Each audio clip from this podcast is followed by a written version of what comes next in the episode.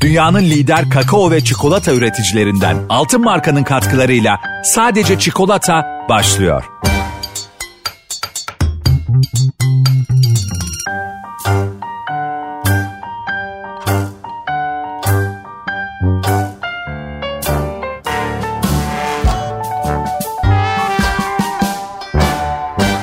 Merhabalar, ee, Sadece Çikolata'ya hoş geldiniz. Ee, bugün konuğumuz mimar, restorasyon e, ve aynı zamanda yemek kültürü yazarı sevgili Aylin Öneytan. Hoş geldiniz Aylin Hanım. Merhabalar. Çok mutluyuz burada birlikte olduğumuza. Ben de şahsen sizin e, senelerdir yazılarınızı, kayıtlarınızı çok severek takip ettiğim için kendi adıma da çok şanslıyım bugün.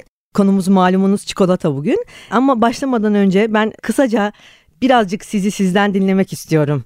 Birazcık e, neler yapıyorsunuz? Bu yemek kültürü yazarlığı, araştırmacılığı nasıl başladı? Nelere odaklanıyorsunuz? Biraz dinleyebilir miyiz? Valla e, yemek yazarlığını ben isteyerek geçmedim. Arkamdan suya ittiler ve yüzmeyi öğrendim gibi bir şey oldu. Aslında e, asıl mesleğim mimarlık ve restorasyon.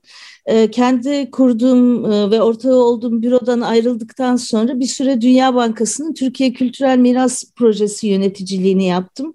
Ki bu hemen e, darphanenin restorasyonunu 1996'da yaptıktan sonra bir süre oluyor. İşte o projeler tabii başlar ve biter. Dünya Bankası projesi de 3 yıl kadar sürdü. Çeşitli yerlerde Pamukkale, Hierapolis, Mardin'de falan çalıştık. Sonra Avrupa Birliği'nin GAP e, Kültürel Miras Projesi'nin yerel koordinatörlüğüne geldim. Fakat e, Urfa merkezli bir projeydi. Oradan ayrıldım ve işsiz kaldım.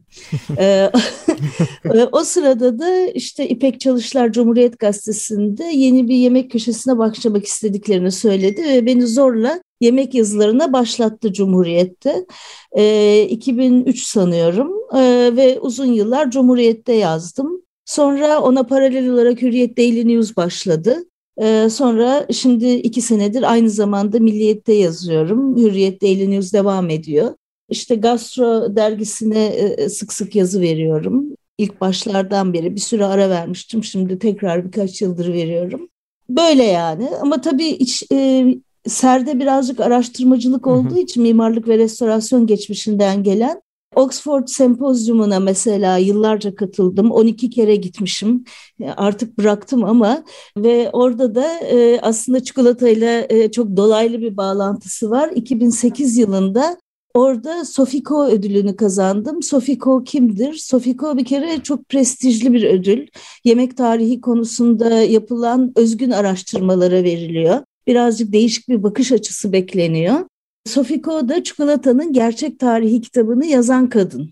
Hatta kocasıyla birlikte e, yazıyor ve e, hı hı. kitap kitabı bitirmeden maalesef vefat ediyor ve ödül ailesi tarafından onun adına konuyor. Çünkü çikolatanın gerçek tarihi konusunda The True Story of uh, Chocolate diye bir kitap. Uh, yani bulanlara, uh, bulabilenlere tavsiye ederim gerçekten gerçekten e, çikolatanın e, Amerika'daki özgün tarihini e, yazan bir kitap.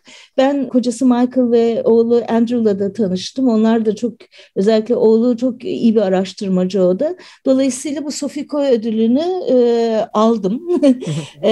benim konumda Haşhaş'ın Türkiye'deki tarihiydi. İlk sunduğum konu da Oxford'da oydu. E, işte öyle başladı gitti. Şimdi ee, Oxford dışında Dublin'e katılıyorum, tura katılıyorum. Pe dünyanın pek çok yerinde pek çok sempozyuma katılıyorum. Ee, bir zamanlar New York'ta Roger Smith konferansları vardı. Ona katılmıştım çok. Ee, hemen hemen hepsine katıldım sanıyorum onları. Yani öyle işte araştırmacılık ve yazarlık e, paralel olarak devam ediyor. Çok güzel, çok teşekkürler e, bu değerli bilgileriniz için. E, şimdi oradan Şuna o zaman bağlayacağım ben de. Şimdi çikolatanın tarihinden de bahsettiniz siz de. Şimdi bu tarihteki yolculuğuna baktığımızda tabii kakao çekirdeğine kadar aslında gitmek gerekiyor. Ve e, hikaye yüzyıllar öncesinde Mayalardan başlıyor. Aztekler, Mayalar, işte Orta Amerika derken bir şekilde 16. yüzyılda Avrupa topraklarına ulaşıyor kakao. Tabii tarihte e, içilen bir ürün olarak ilk başta karşımıza çıkıyor ama tabii yıllar içerisinde yeni teknolojilerle, yeni arayışlarla günümüzdeki formunu arıyor çikolata. Şimdi sizin de özellikle kültürel mutfaklara etnik lezzetlere olan ilginizi de bildiğimden e, siz bu çikolatanın yolculuğunu nasıl yorumluyorsunuz? Özellikle farklı kültürlerin mutfaklarındaki yansımasını yani hem nostaljik öğeleri düşününce hem modern dünyadaki yansımalarını düşününce dikkatinizi çeken e, unsurlar nelerdir? Ya çok enteresan bir şekilde aslında çikolatanın çikolata olması ait olmadığı coğrafyada Avrupa'da gerçekleşiyor. Yani işte Fransızlar ki Fransa'da ilk e, fabrikalarının da İspanya'dan göçen Seferad Yahudileri tarafından başlatıldığı söylenir. Çok ilginç bir şekilde Fransa, İsviçre, Belçika gibi ülkeler, e, Hollanda ciddi çikolata üreticileri oluyorlar ve çikolata ile ilgili gelenekler yerleşiyor.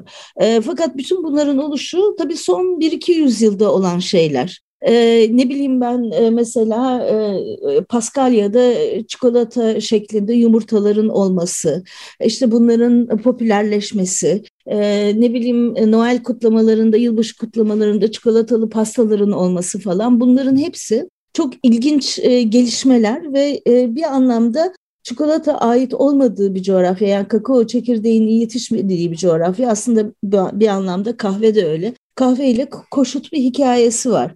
Ee, bize de tamamen batılılaşma etkisiyle geliyor. Yani Osmanlı'nın son zamanlarında geliyor fakat Cumhuriyet döneminde bir çikolata konusunda e, ciddi bir gelişme oluyor.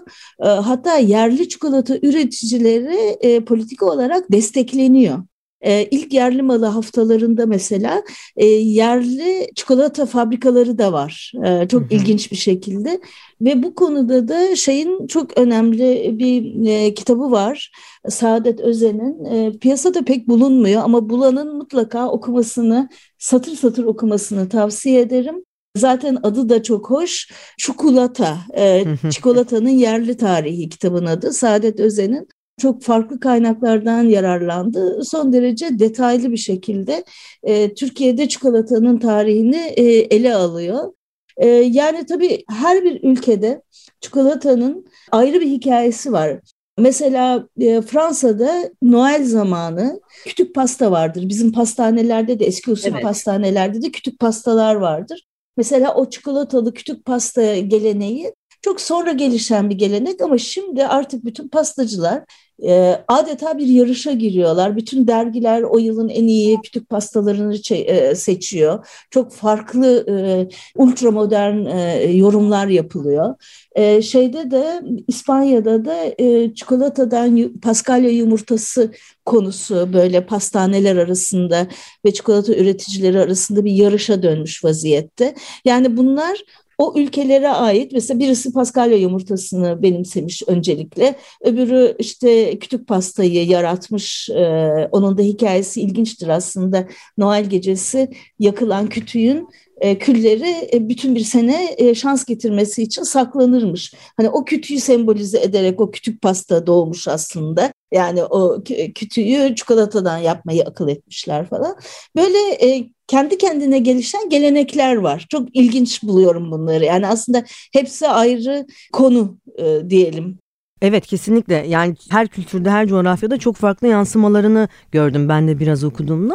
Hatta yani şöyle e, özel günler noktasında baktığımızda da çok farklı kültürlerde hep mutlu günlere, bayramlara, sevgiyle alakalı belki de günlere hep çikolatayla da bağdaştırıldığını görüyoruz. Yani bizim kültürümüzde de mesela yüzyıllardır belki olmasa bile ama çok uzun zamandır yani modern zamanlarda bile mesela diyelim ki bir işte söz çikolatası diye bir kavram var, nişan çikolatası diye bir kavram var veyahut da işte yeni bir işe başlanıyor. Hadi hemen bir çikolata gönderelim. Bunlar hep böyle bizim kültürümüze işlemiş öğeler çok da güzel bir şekilde benimsemişiz aslında değil mi? Yani hala e, çikolatanın çok mutlu günlerle ilişkili bir e, anlamı var. Evet, çünkü lüks olan, çünkü yeni olan, çünkü modern olan, çünkü moda olan. Yani böyle bir şeyi var. E, çünkü her zaman e, bu yeni olanlar, modern olanlar, batılı olanlar e, daha prestijli kabul ediliyor. Yani bizde zaten bu Alaturka ve Alafranga kavramı vardır. Yani alafranga bir şey e, çikolata. E, dolayısıyla şey yapılıyor yani prestijli kabul ediliyor. Pahalı da yerli ürünler, üretimler olsa ve nispeten bütçeye uygun olsa bile prestijli bir şey. Dolayısıyla onu hediye olarak götürmek özel bir günde daha prestijli kabul ediliyor.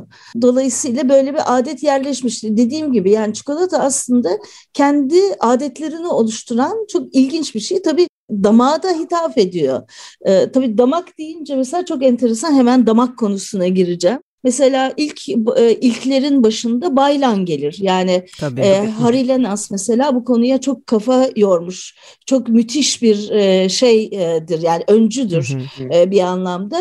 E, mesela e, şeyle Baylan'ın da gene e, size bir yayın tavsiye edeceğim.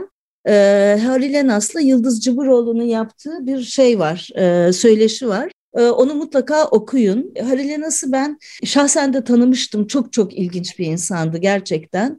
Ve bütün e, mirası da aynen korunuyor. Yani Baylan'ı e, Altın Marka devraldıktan sonra bence çok önemli bir şey yaptı. Kadıköy'deki Baylan'ı e, olduğu gibi korudu. Orasının hiç değişmeden kalması ben tabii restoratör olduğum için e, şey e, ona da çok önem veriyorum. Değişmeden kalması da çok önemli. Yani orada ilk randevuya gitmiş, orada ilk belki de hani flört etmiş, orada belki nişan teklifi almış birisinin hala oraya gidebiliyor olması bence çok kıymetli. Çünkü mekanlarımız çok değişiyor ve onun mutfak olarak mirası da e, sürüyor. Mesela e, söyleşide demiş ki yeni 2006 yılında yeni lavantalı çikolata denedim demiş falan mesela. Yani bunları sürekli yeni lezzetler de deniyor ama bir sürü ilklerin de çıktığı yer gene Baylan ve onun da kuruluşuna bakarsak aslında Orient kelimesinden doğu anlamında Loryan diye kuruluyor. 1923'te Cumhuriyet'le yaşıt. Zaten aslında Türkiye'deki çikolata tarihine bakarsak Cumhuriyet'le koşut gidiyor. Yani evet Osmanlı Sarayı'na çikolata girmiş, yabancı markalar girmiş, çikolata satın alınmış. Fakat e, Cumhuriyet'le gerçekten yerli markalar birdenbire çoğalıyor. Çünkü ham maddesinin Türkiye'ye şeyinde e, ithalatında e, gümrük ham maddelerin e, düşük tutuluyor veya hiç gümrük alınmıyor bazı. Tabii ham madde derken sadece kakao da değil, süt tozu da çok önemli. Çünkü taze süt değil, süt tozu kullanılıyor ve e, hatta ilk başta yapılan galataların birazcık acımsı olduğu çünkü acı e, bir e, yani acımsı derken kötü anlamda acı, biter anlamında değil acımış bir tat olduğu söyleniliyor. Çünkü süt tozu iyi kalite değilmiş falan mesela. Sonra birdenbire e, bir sürü marka e, çıkıyor. Mesela Royal, Hilal, Zafer, Melba böyle markalar çıkıyor. Ve ama 1923'te pastane anlamında ilk kurulan pastane Loryan. Sonra Baylan adını alıyor. E, Baylan adını alışı da çok enteresan bir hikaye. Gene yemek ve kültürden şey yapayım. Hı hı. E, Maraşal Fevzi Çakmak'ın damadı sanat tarihçi Burhan Toprak ismini koyuyor. Ve Loryan'a da benzesin diye işte bir Türkçe isim aranıyor ve e, 1934 yılında baylan kelimesi seçiliyor. Çağatay Türkçesinde mükemmel ve kusursuz demekmiş. Çok güzel. Çok enteresan. Baylan'ı kuran Harilenas'ın babası fakat Harilenas çok çok ciddi bir eğitim alıyor e, İsviçre'ye gidiyor, Avusturya'ya gidiyor, Almanca öğreniyor. Almanca öğrenmesi için babası onu bir ailenin yanına koyuyor. Bir yıl onların yanında kalıyor. Ciddi olarak e, hem çikolata hem de e, pastacılık öğreniyor. Ve hem yurt dışında öğrendiklerini Türkiye'de ilk uygulayan oluyor hem de pek çok denemeyi yapıyor. İşte Kurt Grier'i yaratıyor mesela falan. Onun gibi zaten e, o da Kup Baylan diye yurt dışında da bir şekilde nam salmış zamanında. Dolayısıyla bu konuda e, pek çok ilklerin atası oluyor bir yerde başlangıcı oluyor. E, 1923'te ilk kurulduğu düşünülürse demek ki gelecek yılda 100. yılı. Belki bir özel kutlama düşünülebilir yani. evet neden olmasın. Çok güzel bilgiler verdiniz gerçekten. E, Baylan'dan da bahsetmeniz çok güzel oldu. Çünkü ben de bir noktada oraya değinecektim aslında. Biraz böyle kent hafızası ve kültürel hafızasının hafızayı düşündüğümüz zaman e, mekanların da aslında ne kadar önemli olduğundan bahsedecektim. Baylan çok güzel bir örnek aslında buna. Markizi kaybetmemiz mesela İstanbul'un tarihi ve Beyoğlu için büyük bir kayıptır bence. Maalesef. Çok çok haklısınız orada. Şimdi o zaman buradan yola çıkarak belki şunu da konuşabiliriz. Şimdi e, bu nostaljik mekanları da düşündüğümüzde aslında çikolatanın çok fazla böyle bayramlarda ve nostaljik günlerde de tüketildiğini biliyoruz. Bazı işte hem Müslüman bayramları işte Rum, Ermeni veya Musevilerin bayramları veya bir takım özel günlerinde de çok eşleşen bir ürün. Hatta şimdi günümüzde hala e, devam ettiren irili ufaklı nostaljik şekerciler ve çikolatacılar da özellikle likör dolgulu çikolatadır benim hep dikkatimi çeken. Benim de e, büyüdüğüm mahallede çok gelenek olan bir şeydi. Bu yıl başında mutlaka alınır dağıtılırdı. E, ben de hala şu anda mesela bunu devam ettirmeye çalışıyorum. E, bilmiyorum siz şeyi nasıl görüyorsunuz? Hala eskisi gibi bayramlarda, özel günlerde bu nostaljik e, öğelerin sürdürüldüğünü yeterince değer verdiğini düşünüyor musunuz? Yaşatmaya devam edebiliyor muyuz gerçekten de? Burada biraz error verdim. Bilemiyorum yani ne kadar yaşatıyoruz ne kadar da yenilikleri eskilerin yerine koyuyoruz. Onu tam olarak tartamıyorum ama mekanları kaybediyoruz hızlı bir şekilde değişiyor. E, Beyoğlu'nda mesela sadece likörlü çikolata satan ufacık bir dükkan vardı o kapandı. Yani adını bile anmıyoruz. Yani pek çok e, eski mekanı kaybediyoruz.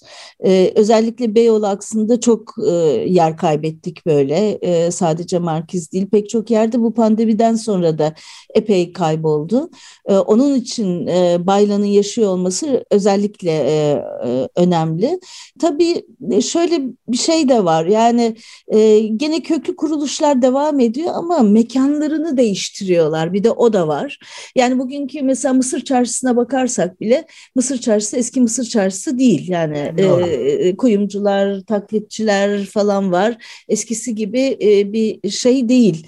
Dolayısıyla mekanları hızla kaybediyoruz ama evet çikolata hala bence bir hediye birazcık aslında bu hem iyi bir şey hem de bir taraftan da lokumun ve akide şekerinin mevzi kaybetmesine neden olan bir şey. Çünkü bence lokum çok önemli bir kültür. Aslında bakarsak Türkiye'nin e, belki de ilk marka olmuş e, ürünlerinden biri Turkish Delight yani. Hani e, Narnia Chronicles, Narnia günlüklerini okurken e, mutlaka işte aslanın ki o da aslandan adını alıyor aslanlar gibi evet. Türkçeden aslanın lokumlarından bahseder. Dolayısıyla mesela o bir yerde e, mevzi kaybediyor. Ama bir takım füzyonlar da oluyor. Mesela şimdi çikolata kaplı lokum diye bir şey var ve sanırım bunu da e, ilk defa kahve dünyası başlattı. E, evet. Ben çünkü bir dönemde onların Londra'da açacakları ki o Londra'da kahve dünyası adıyla açıl, açmaları da çok çok önemli. Fakat orada da en çok satan ürünlerden biri sanıyorum o gene çikolata kaplı Turkish Delight'lar ve ben onların ambalajlarının İngilizcesini hazırlamıştım bir dönem. Kahve dünyasında tesadüfen böyle bir şeyim var. Çünkü e, o da bir hikaye bilmiyorum bunu ne, anlatmak ne kadar şey. Baylan bebek de açılırken oradaki menünün de İngilizcesini elden geçirmiştim. Bir bayram zamanıydı ve bana bir bayrama mal oldu. E, çünkü Bülent Erkmen tasarımları yapıyordu. Bülent Erkmen'in ben e, yetiş Aylin e, imdat butonuyumdur. Ondan sonra e, e, Bülent Erkmen bayramın Arife günü beni aradı. Dedi ki böyle böyle bir şey var hemen yetişmesi lazım. Sen şunlara bir bakar mısın dedi. Ve o bayram ben bütün onların İngilizceleriyle uğraştım menünün. Ondan sonra hemen arkasından da e, kahve dünyası ki çok prestijli bir yerde açıldı şeyde e, Londra'da. Oraya e, bir takım ürünlerin ambalajları, kutu ambalajlarındaki İngilizcelere e, şey yapmıştık, bakmıştık. E, oradaki yerine de ben sonradan gittim. Çok da önemli ve hemen karşısında çaprazında yani aynı hizada zaten işte e, çok önemli e, dükkanlar var. Tam çaprazında da Maison du Chocolat var. E, yani e, o, o, o karşıdayken satış yapabiliyor olması bence çok önemli. Çok güzelmiş bu ayrıntı. evet. Dolayısıyla e, böyle füzyonlar da oluyor. Yani e, sürekli bir e, çikolata evrimi içindeyiz aslında Türkiye'de. Evet aslında e, şimdi bu butik çikolatacılık, artizan çikolatacılık gibi kavramların da çok fazla içimize işlemesiyle yani hem dünyada hem Türkiye'de çok enteresan örnekler görüyoruz. Yani Hatta öyle ki bazı şefler işte ana yemeklerinde çikolatayı kullanarak enteresan tabaklar dizayn etmeye başladılar. Yani çikolata orada o malzemenin ana ürünlerinden biri olmaya başladı. Böyle çok enteresan uygulamalar da görüyoruz. Ya bu noktada hemen bir şey söyleyeyim. Tabii. Gene e, benim de arkadaşım İngiliz bir araştırmacı var. Uzun yıllar Meksika'da yaşadı. E, şimdi Amerika'ya geçti. Rachel Loudon. Onun Saudi Aramco dergisinde bu isimlerle ararsanız hı hı, e, Meksika mutfağında Orta Doğu etkisi üzerine e, bir yazısı var ve e, Meksika mutfağında bu mole var. Çikolata soslu yapılan bir e, hindi veya tavukla yapılan hı hı. bir yemek var. E, ondaki baharatlar bilmem neler bu karışımlar üzerine çok enteresan bağlantılar kuruyor. Çünkü yemeğin işte yemekte kullanılması üzerine herhalde mole, e, mole poblano en enteresan yemeklerden biridir ve çok da lezzetli bir yemek. Çok çok değişik. Gerçekten işte çikolatanın ne kadar aslında geniş kullanımında olduğunu gösteren bir örnek olmuş bu. Tam da aslında bununla ilgili bir şey soracaktım size. E, sizin de çok sık seyahat ettiğinizi, çok farklı tatlar da denediğinizi biliyorum. Böyle e, farklı kültürlerde, mutfaklarda hiç ilginç kullanım alanlarına rastladınız mı? Yani sizin de deneyimleyip çok ilginç bulduğunuz çikolatanın veya da kakaonun çok ön planda olduğu bir tatlı da olabilir veya farklı bir ürün de olabilir tabii. Böyle dikkat edin. Gene mole poblano Gene mole Üstelik de ben bunu Singapur'da Meksika sefaretinin Raffles Oteli'nde yaptığı kutlama yemeğinde ilk defa tattım. Çok tuhaf ama Ha, çok çok güzelmiş. yani hani Singapur nire Meksika şey gibi. Yani evet e, en çarpıcı örnek olarak o aklıma geliyor. E, bir de e, gene enteresan e, bu Faberge yumurtalarından e, bahsetmeden olmaz Paskalya işte e, Rus çarının hediyelik olarak Paskalya e, döneminde yaptırdığı o mücevher e, dünyada sayılı olan e, yumurtalar. Onun bir e, yorumunu e, şey yapmıştı. Igor Greshenki falan gibi bir soyadı var. Coca-Cola restoranın şefi.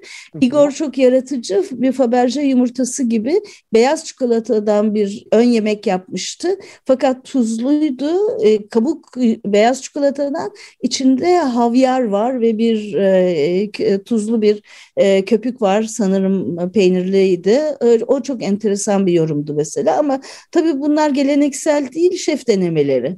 Çok çok ilginç ama yine de evet tabii dediğiniz gibi geleneksel değil ama yine de e, çok yeniliğe açık e, damaklar için çok enteresan sunumlar. E, Faberge'yi aslında ben de size soracaktım. Bahsetmeniz çok güzel oldu. E, çok eski bir yazınızda belki okumuş olabilirim. E, sizin yine yazdığınız veya da belki bir kaydınızda dinlemiştim. Aslında onunla ilgili ayrıntıları da dinlemek isteriz sizden. Çünkü çok enteresan hikayesi var bu yumurtaların değil mi?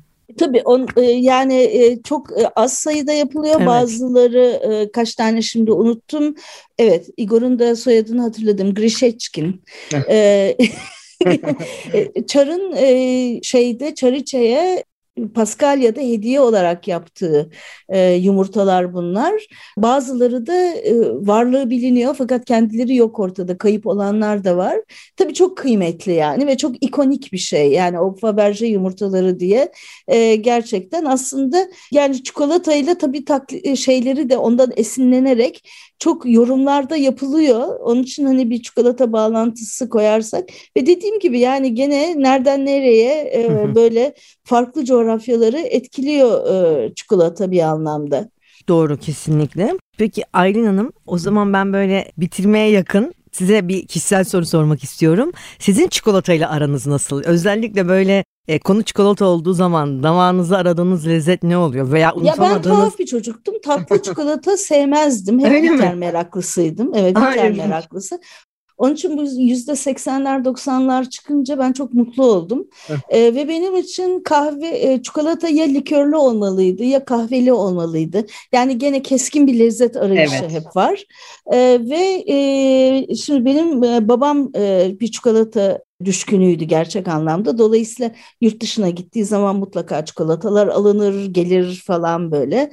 E, onun sayesinde bir takım böyle Avrupa markalarını erken yaşlarda tanıdım. Şimdi kızıma da eğitim vereceğim. Bizim öyle bir çikolata maceramız var. Ben Context Travel için e, turlar yapıyorum. Altı kişilik çok butik turlar. İşte gittiğimiz ülkede de onların turlarını alabiliyoruz ve Paris'e gidince çikolata turu için yazıldım ve işte kızımla birlikte katıldık. Yani orada ufak yani birkaç sokak içinde yani en iyi çikolatacılar neler varsa hepsine girdik çıktık. Hepsinin hikayesini dinledik falan. Ve çikolata turu bittikten sonra 3-3,5 saat sürekli çikolata tattık, dinledik. Oraya girdik, buraya girdik falan. Kızım döndü ve bana ki o zaman orta sondaydı galiba. Anne senden nefret ediyorum dedi. ya niye dedim ne oldu yani? Yedik hayatının en güzel çikolatalarını. Bir daha asla Mars bar yiyemeyeceğim diye.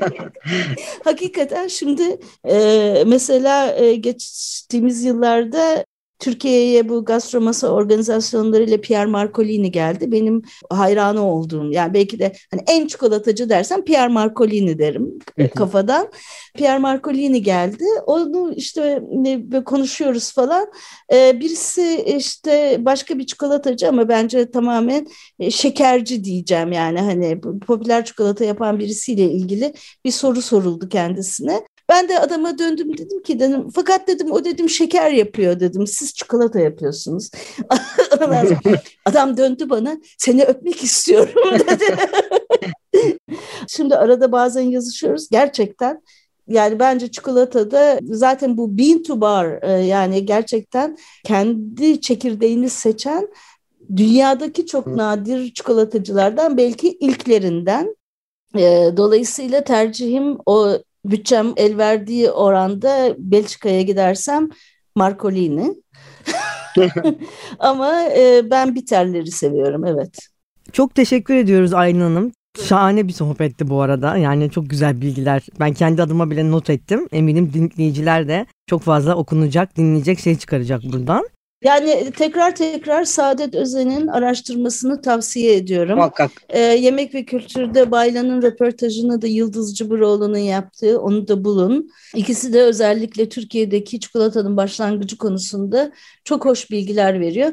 Tabii daha e, Amerika geçmişine gitmek isteyenler için de Sophie Cohn'un Çikolatanın Gerçek Tarihi kitabı çok önemli bir kaynak. Çok teşekkür ediyoruz. İyi ki geldiniz. Maalesef bu kaynaklarım Ankara'daki kütüphanemde. Dolayısıyla size birinci elden daha fazla detay veremedim. Bunlar bile bizim için bence şu an gayet detaylı. En azından bir sürü referansımız oldu. Konunun meraklıları için e, araştırılacak çok fazla e, kaynak var şu anda. Çok teşekkür ediyoruz. Sağ olun. Ben teşekkür ederim. Tatlı ve çikolatalı bir sohbet oldu. Dünyanın lider kakao ve çikolata üreticilerinden Altın Marka'nın katkılarıyla sadece çikolata sona erdi.